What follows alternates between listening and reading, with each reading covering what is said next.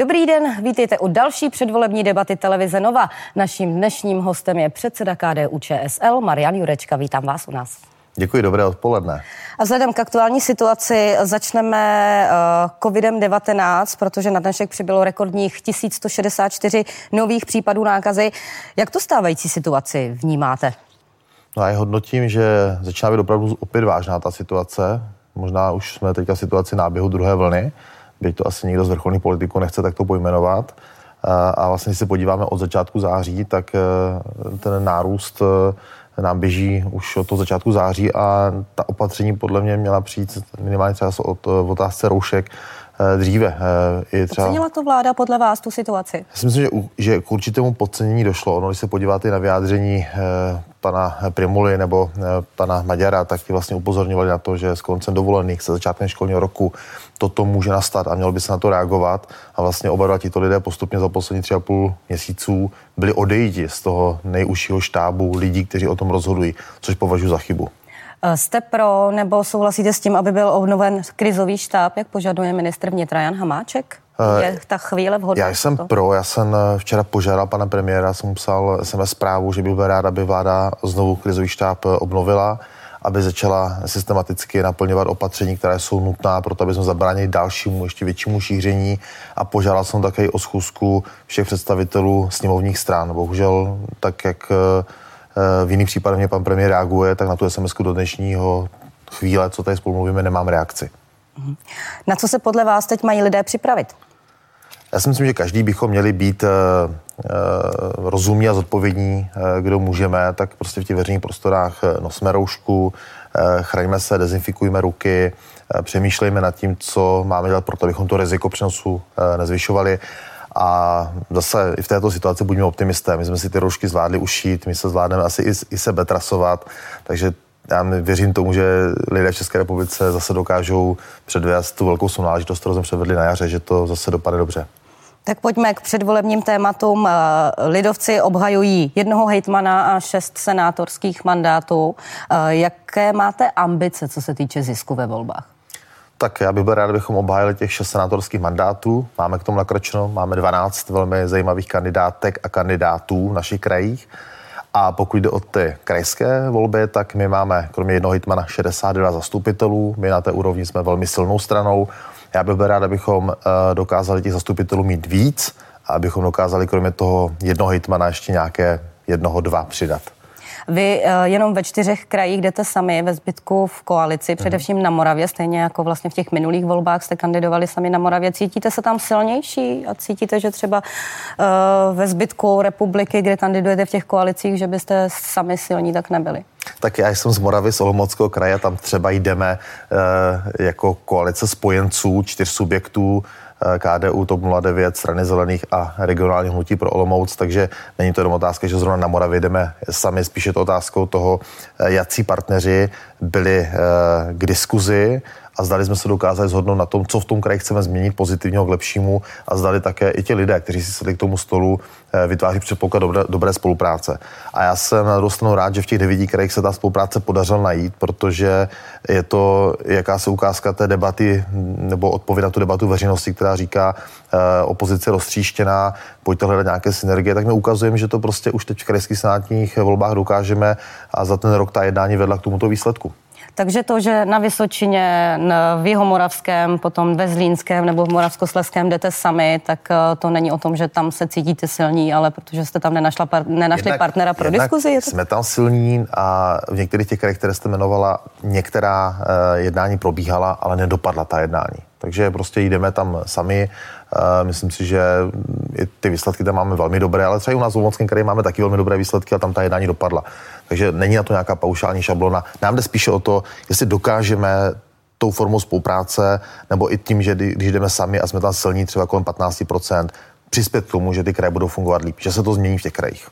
Vy v pátek zahajujete ostrou fázi uh, kampaně. Kolik do té kampaně investujete a jak vaše kampaň bude vypadat?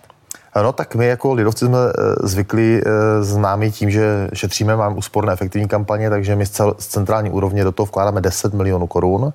Ty zbývající prostředky si buď to musí sehnat kraje, nebo je měli ušetřené. A hodně sázíme na tu spolupráci těch našich jednak členů, ale příznivců, takže my máme třeba eh, kampaň velmi levnou z hlediska těch outdoorových ploch, protože za nás se lidi nestydí. Za nás, když jedete, tak na venkově vidíte obrovské množství a jsou to tisíce těch plachet dvakrát jeden metr, kdy si to lidé dávají na své ploty, na svá vrata a podobně.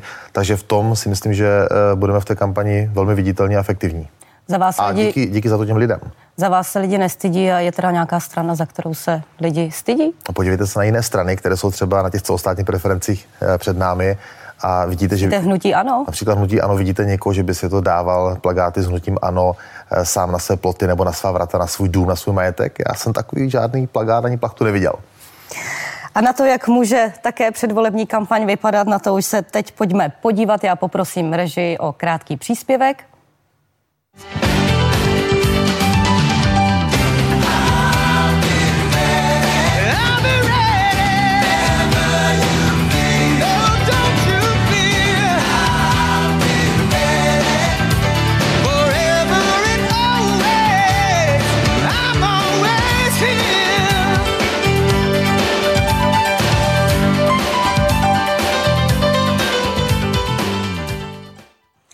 Pan Grolich eh, sám sebe označuje jako cool starostu, protože už deset let dělá starostu v jedné uh, menší obci. Uh, bude stačit to, že je cool na to, aby zvítězil?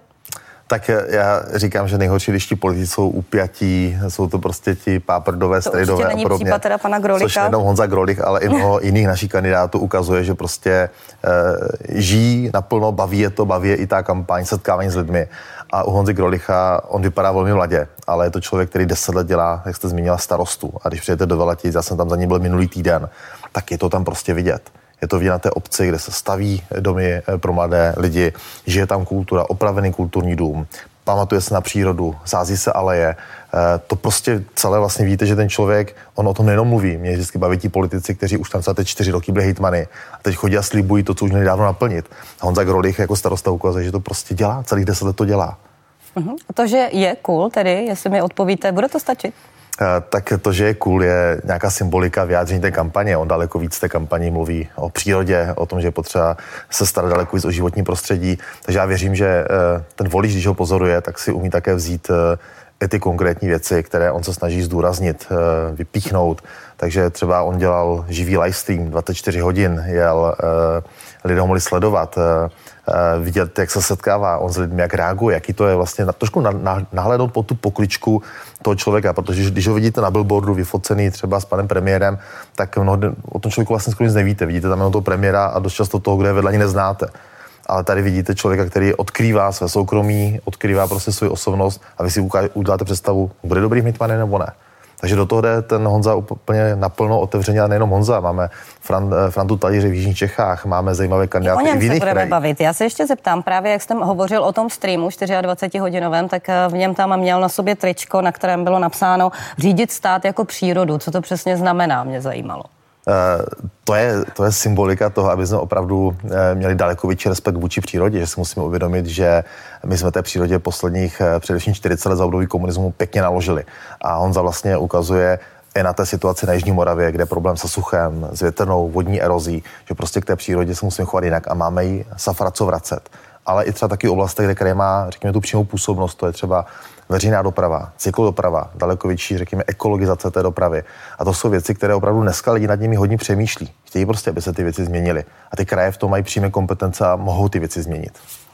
Uh, o Františkovi Talířovi se budeme bavit za chvilku. Teď mě zajímáte vy. Vy jste jednička v Olomouckém kraji. Uh, když jsem tu měla minulý týden uh, předsedu starostu Víta Rakušana, tak on mi řekl, že vlastně nechce být jednička už právě jenom proto, že, jako ne, protože nefandí kumulaci funkcí, ale si myslí, že by to ani nešlo zvládat. Kdybyste se stal hejtmanem, protože vy už jste předseda strany, poslanec, členem šesti výborů, sedmému výboru, místo před... výborů, Ano, počítala jsem to Jo, dvou výborů a no, dobře. Dvou výborů Sedmému a výboru předsedáte, jste i krajský zastupitel, kdybyste se stal hejtmanem, tak se vzdáte některé z těchto funkcí? Já nemám za cíl sedět jedním zadkem na eh, velkém množství židlí, takže já se chci soustředit maximálně eh, na tu práci, u které mě voliči dají největší důvěru. Voliči to ví, tak ať rozhodnou tím výsledkem těch voleb, jestli dostanu výrazný mandát, výrazný počet preferenčních hlasů, tak samozřejmě potom je to zavazující toho hejtmana dělat naplno a ten kraj posunout, že jde o tu změnu. Na druhou stranu já na té kandidáce mám superový tým, já mám za sebou třeba tři ženy mimochodem, což také, jako když se podíváte mnoho jiných kandidátek, takhle není. Že ti lidé v tom vedení kraje, i když já bych tam přímo nebyl, tak by to zvládli. Záleží, jaká bude postavena koalice, jestli my vyhrajeme volby nebo nevyhrajeme. Takže tady mnohem víc věcí, které v tom hrají roli.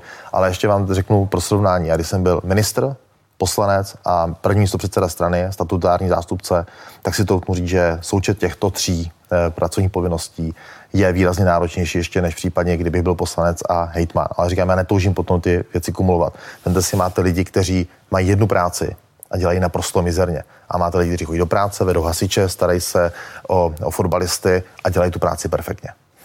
Vy jste ten případ, nebo byste se tedy některé z těch pozic vzdal, abyste naplno mohl být hejtman, pokud byste se jim měl stát? Uh, jsem připraven se té pozice poslance vzdát a dělat naplno hejtmana. A na tu otázku, kterou tady nadnesl eh, minule pan mm, eh, předseda Rakušan, eh, Vítek Rakušan, tak trošku mě zamrzelo, že vlastně on toto říká, když samotné hnutí stan vlastně to mělo tak, že Martin Půta byl svého času předsedou toho hnutí a zároveň hejtman Libereckého kraje a nemyslím si, že by to dělal špatně. Vy sám na svých stránkách píšete, že dobrý hospodář nežije na dluh. Víte, na kolikátém místě v míře zadluženosti eh, vůči příjmům eh, kraje je Olomoucký kraj, ve kterém kandidujete? Je to jeden z nejzadluženějších krajů. Úplně nejzadluženější. Eh, je to, je, to, je to tak, teď dokonce krajské vedení, kde je složená koalice, ano, ČSSD ODS, tak připravuje za 14 dní materiál na zastupitelstvo krajské, připravují schválení dluhu o další jednu miliardu korun. Je to paradoxní, když ten například hejtman Okleště, který je ve vedení kraje, vlastně hlasoval v průběhu dubna, května pro zákony, které znamenaly to, že ten kraj přijde o část svých příjmů. Například eh, v rámci kompenzačního bonusu, kdy jsme navrhovali jako opozice, ať se to těm krajům ty peníze vrátí, doplní. Takže na jedné straně ten hejtman nehájí zájem toho svého kraje a na druhou stranu ty občany toho kraje bude ještě víc zadlužovat. Ve chvíli, kdybyste se měl stát hejtmanem, co byste s tím dělal, aby ten kraj se ještě neposouval dál v té zadluženosti? Chtěl bych zaprvé umět efektivně hospodařit. Já nechápu, proč Lomocký kraj si letošním roce eh, vydá, jsou to možná pro někoho drobné peníze, ale je v tom jasná symbolika. To, že třeba včera eh, Hejtman dělal rozlučku se zaměstnanci kraje za skoro 1 milion korun v NH hotelu. Dá se to dělat daleko levněji. Já jestli na nově děláte takové rozlučky eh, se zaměstnanci. Eh, za tento rok eh, na různé kulturní akce, které při zhoru okolností, jenom tak náhodou běží zrovna teď v září, těsně před volbami, tak hejtmanství vydává 7,5 milionu korun ale ten kraj je schopen daleko efektivně hospodařit i ve, ve, v té vnitřní správě. Jsme kraj, Myslíte, který... že by se tam někde dalo šetřit? Že byste věděl ne. třeba, kde škrtat? Nepochybně ano. Nepochybně kde ano. Třeba? Ve vnitřní, struktu, ve, ve vnitřní struktuře toho hejtmanství za poslední čtyři roky za této eh, krajské koalice eh, se zvýšil počet zaměstnanců toho kraje. Když se podívám na jiné kraje stejné velikosti, mají třeba o 30, o 40 zaměstnanců méně. Ten úřad může být daleko více efektivní, elektronizace a tak dále. A pak je to ale samozřejmě také i otázka toho, aby ten e, kraj si uměl také říct o finanční prostředky v rámci toho rozpočtového určení daní. My za naší minulé vlády jsme prosadili navýšení příjmu krajů a obcí. A já si myslím, že je správné, když se budou snižovat ty megalomanské eh, dotační tituly na ministerstvech ve prospěch toho, aby s nimi efektivně hospodařili obce, města a kraje. Já jsem ve vašich programech, vlastně když jsem podrobně projížděla všechny hmm. krajské programy, tak jsem nenašla právě o úsporách vůbec nic. Navzdory tomu, že přece jenom mluvíte o dobrém hospodáři, hmm. který umí hospodařit. Proč? Tak ono je potřeba se podívat, že také je mnoho krajů, kde třeba i my jsme ve vedení těch krajů a ty kraje mají přebytky. Takže ten Olomoucký kraj je taková velmi špatná výjimka v tom hospodaření a v tom zadlužení, ale když se třeba podíváte na kraj jeho český, tak ten kraj má dneska eh, zhruba kolem 3 miliard, miliard korun, které ten kraj dokázal nahospodařit. Přestože má i velké objemy investic. Další kandidát, který mě zajímá, je obhajující hejtman ve Zlínském kraji Jiří Čunek. Jak vy se díváte na téma, vlastně, které tam rezonuje no. hodně dlouhou dobu, eh, stavbu nové nemocnice? Eh, podle některých zastupitelů se dá předpokládat, že volby budou právě referendem o tomto projektu. Já se na to dívám naprosto jednoznačně. Já si myslím, že Jirka Čunek se rozhodl správně, jestli chce zvýšit eh, výrazným způsobem zdravotní péče i kvalitu pro občany Zlínského kraje, tak prostě nezbytně nutné jít do té investice areálu nové nemocnice. Kdo znáte současnou Baťovu nemocnici a víte třeba, jak se převáží pacienti mezi operacemi a mezi jednotlivými odděleními, prostě venku na vozících, v dešti, mrazu, prostě to není standardní eh, péče v 21. století. Jak se díváte na to, že vlastně ho eh, kritizují jeho kolegové za to, že... že nemá jiné téma. Nemá jiné téma, prostě jako je to zoufalá snaha tady některých lidí, kteří prostě Nemělo by se s tím počkat třeba po volbách? Eh, po kterých? Každý, po, po těchto každý volbách. příští deset let po těchto volbách, volby. Eh, ve chvíli, kdyby se tam změnilo... Ten, připravují ten projekt přes dva roky. Přes dva roky se na tom pracuje, zastupitelstvo postupně schvalovalo věcní záměr a tak dále.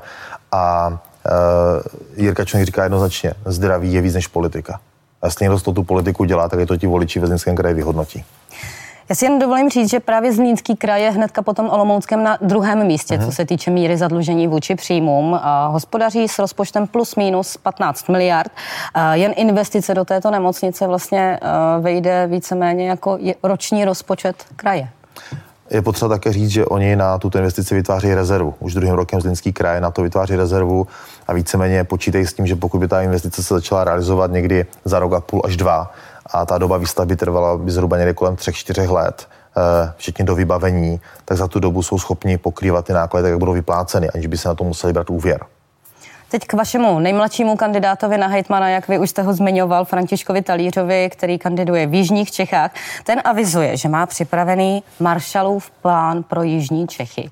To jsou opravdu Jižní Čechy zdevastované jak po druhé světové válce tak zase je potřeba v tom vidět určitou symboliku, ale on zdůrazňuje to. A není to svým, trošku nadsazené? Uh, s tím svým no, rozhodně je to méně nadsazené, než, než když vidím já v Olomouckém kraji billboarde, vidím pana premiéra Babiše, našeho hejtmana, a je tam, že postavili 170 km nových dálnic a vy stojíte v koloně jak idiot u Přerova a prostě dvě hodiny tam prostojíte denně a nejste schopni projet, tak to je úplně, to je asi úplně jiná symbolika. Ale zpátky k Jižním Čechám. Uh, František Talíř a jeho tým poukazují na to, že mají promyšlenou koncepční Eh, investiční činnost v tom kraji zhruba do roku 2030, kdy prostě když už se baví o investicích do komunikací nebo do ochrany eh, životního prostředí nebo do rodin, protože hodně akcentuje i rodinný program, tak si myslím, že to je něco, co v té české politice někdy dost chybí, aby ty věci byly promyšlené, aby to nebylo jenom výkřik na jedno volební období. Takže František Talíř chce jít touto cestou. František Talíř také eh, chce, aby se zavedlo v Jižních Čechách porodné 5000 korun. Uh-huh proč jenom v Jižních Čechách, nebo bylo by to spravedlivé, já si to nedokážu úplně představit. Tak eh, ty kraje jsou o to, aby spravovali to své území toho kraje. A je na voliči, aby vyhodnotili, jak eh, a co nabízejí ti politici, jak to spravují. A já si myslím, že dneska podpora rodiny něco, co tady dlouhodobě KDU ČSL přináší. A když se podíváte třeba, řeknu to ve srovnání úplně jednoduchém, ekonomická situace rodin, které mají dvě děti, to znamená čtyř, čtyřčlenná domácnost, tak příjem na hlavu v této čtyřčlenné domácnosti je nižší než je průměrný důchod v České republice. Já si myslím, že takováto podpora ze strany kraje, když se narodí dítě, například třeba na investice do kočárku, i zase zkušenosti jako táty pěti dětí vím, že to Safra pomůže. A znovu se třeba vracím k tomu, co jsem tady zmínil. Jeho český kraj je ten, který hospodaří s tím přebytkem. To není, že by se na to půjčoval a musel by to uh, komentovat jako paní ministrině Maláčová, která tam prostě říká, že debata o tom, kde se ty peníze vezmou, když obří dluh je plítká a unavující. To je prostě kraj, který nahospodařil ty peníze. Nicméně například Moravskosleský, ten je na třetím místě, co se týče zadluženosti a tam zase váš kandidát slibuje tablet každému prvňáčkovi. Hmm. Tak, Kde se eh, na to všechno vezme? Já jsem tam našla spoustu takových slibů, jo, které vlastně, když se propočítají, už jenom vlastně to porodné, když jsme to propočítali, co se týče tam tak ročního porodné... přírůstku, tak je to nějakých třeba 30 milionů korun hmm.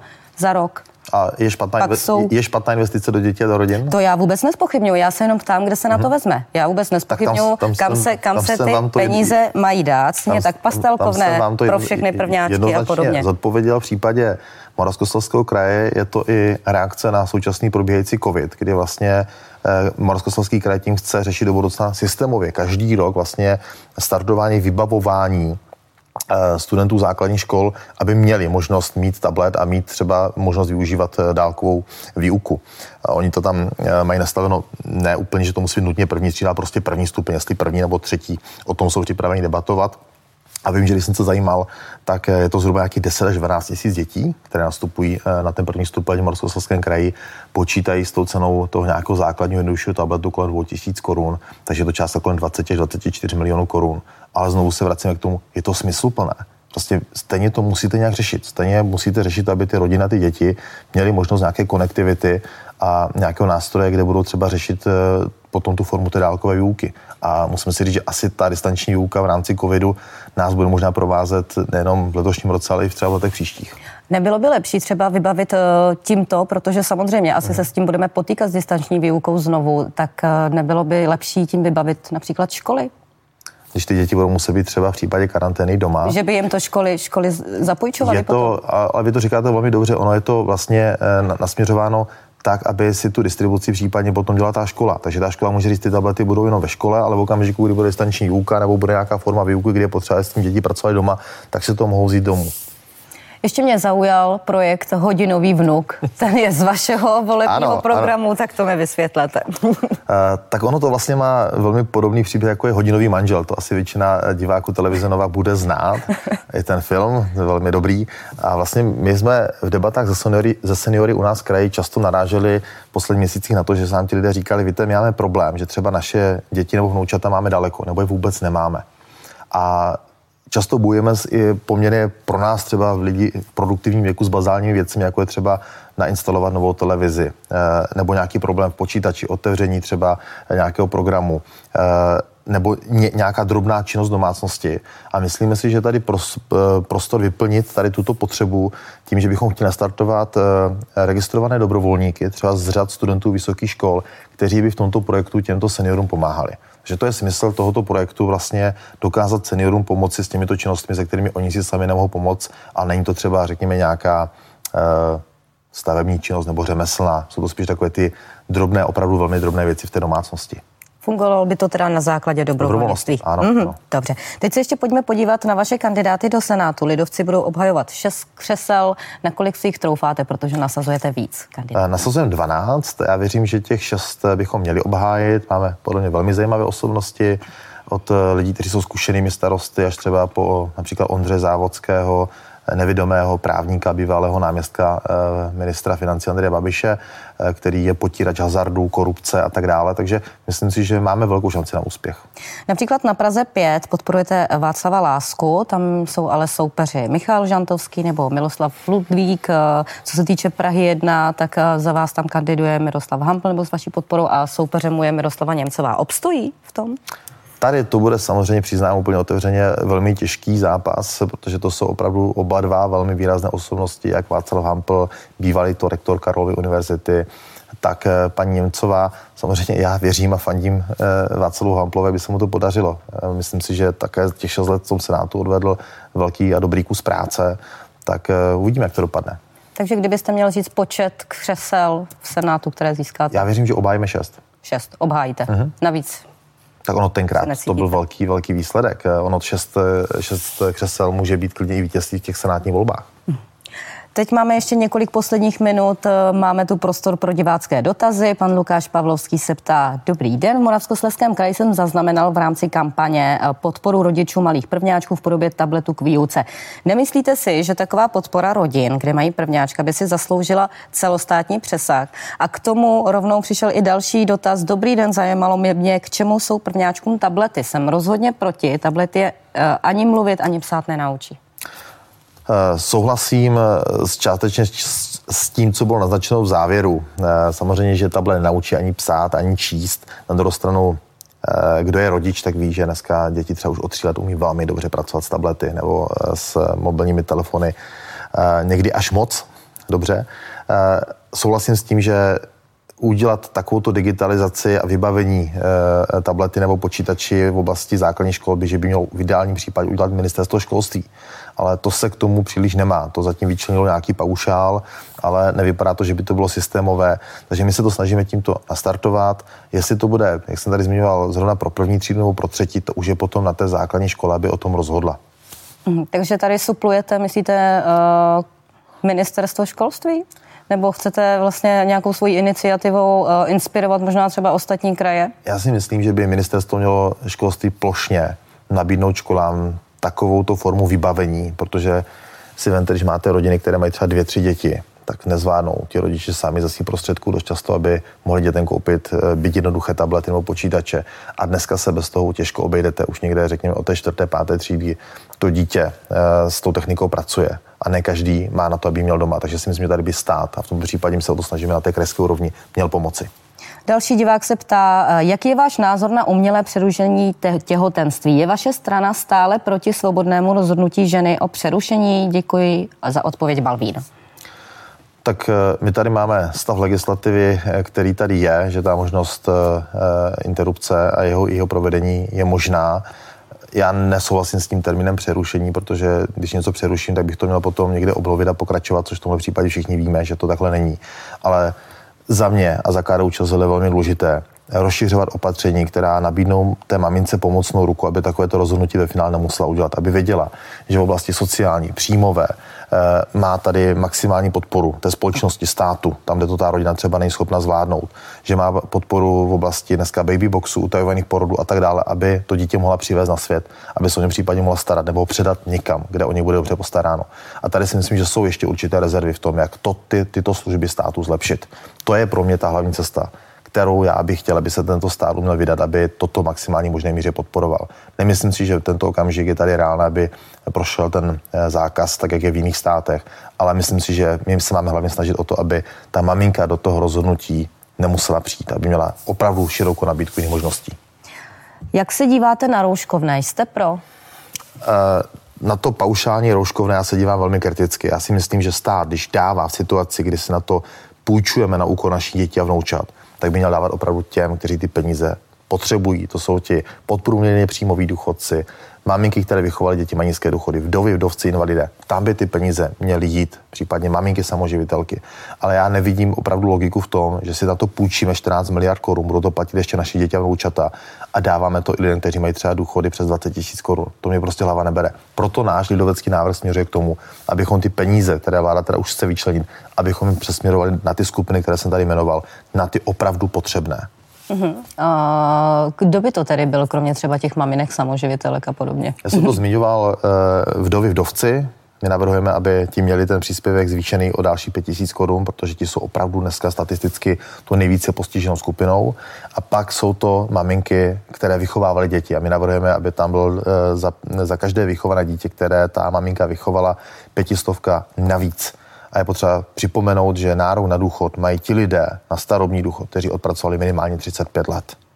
Tady další otázka, proč u nás potraviny stojí stejně nebo více než v sousedním Německu a to nemluvíme o kvalitě. Čím si to vysvětlujete? Je to hodně paušální pohled, já s tím nemohu souhlasit, že by to platilo o všech potravinách. Eh, je tam několik vlivů, které se o toho promítají. Německo je schopné více finančních prostředků dát do zemědělství, ještě nad rámec těch prostředků, které se dávají z těch evropských dotací. Německo je schopno a německé spolkové země to dodotovat víc než rozpočet České republiky. Takže to se logicky taky projevuje potom do té ceny těch potravin. A pak jsou to otázky rozdílných sazeb DPH. Jak se díváte na potravinovou soběstačnost, protože v rámci krajských voleb vlastně eh, několik stran propaguje, například vrátíme brambory na Vysočinu a podobně, aby eh, se Česko více zaměřilo, nebo kraje více zaměřili na to, aby byly soběstačnější, co se týče potravinové produkce? Já tu přiměřenou a logickou potravinovou soběstačnost dlouhodobě podporu. Jako minister sen udělal to, že jsem přesměroval části dotací, které byly běžně vyplácené jenom na tu plochu, právě na ty citlivé komodity, jako je ovoce, zelenina, brambory, cukrovka, chmel, živočišná výroba. Takže dařilo se v těchto oborech, aby že nám ty plochy začaly postupně zase narůstat. A na té krajské úrovni úplně nejjednodušší základní recept a logický, ať krajské e, jídelny, které kraje zřizují u středních škol, u domovů pro seniory e, a podobně, a všechna tyto krajská zařízení vaří především z regionálních potravin od těch místních zemědělců a potravinářů. Nemusí kraje vymýšlet, jak někdy dělají různé pseudodotace. Stačí, když budou nakupovat od těch, kteří mají v místě. Jo tak to si myslím, že bude velmi efektivní podpora, když toto kraje budou dělat a když tím začnou. Tolik divácké dotazy a mě ještě závěrem zajímá. Vzhledem k tomu, že vy kandidujete v několika koalicích, tyto volby možná pro některé strany budou tak trochu testem o tom, zda neutvořit nějakou větší koalici pro volby do poslanecké sněmovny příští rok. Která z těch stran je vám teďka v tuto chvíli e, nejbližší a budete to taky vnímat jako test partnerství s některými? tak je to částečně testování té spolupráce, toho, jak to může fungovat nejenom politicky, ale i lidsky, to je velmi důležité. A pro mě to není ten test jenom otázka toho, jestli jsme dokázali dohromady dát ty koalice teď.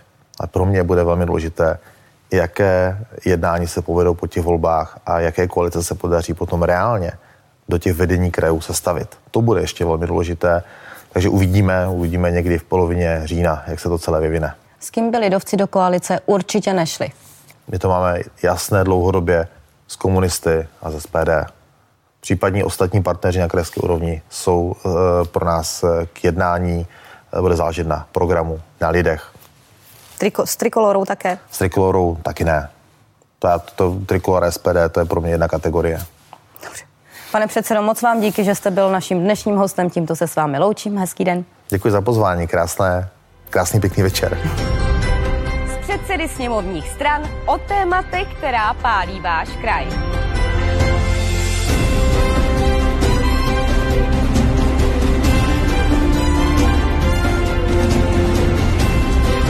V předvolebních debatách se budu ptát za vás vždy v pondělí, ve středu a v pátek v 17.45 živě na TNCZ.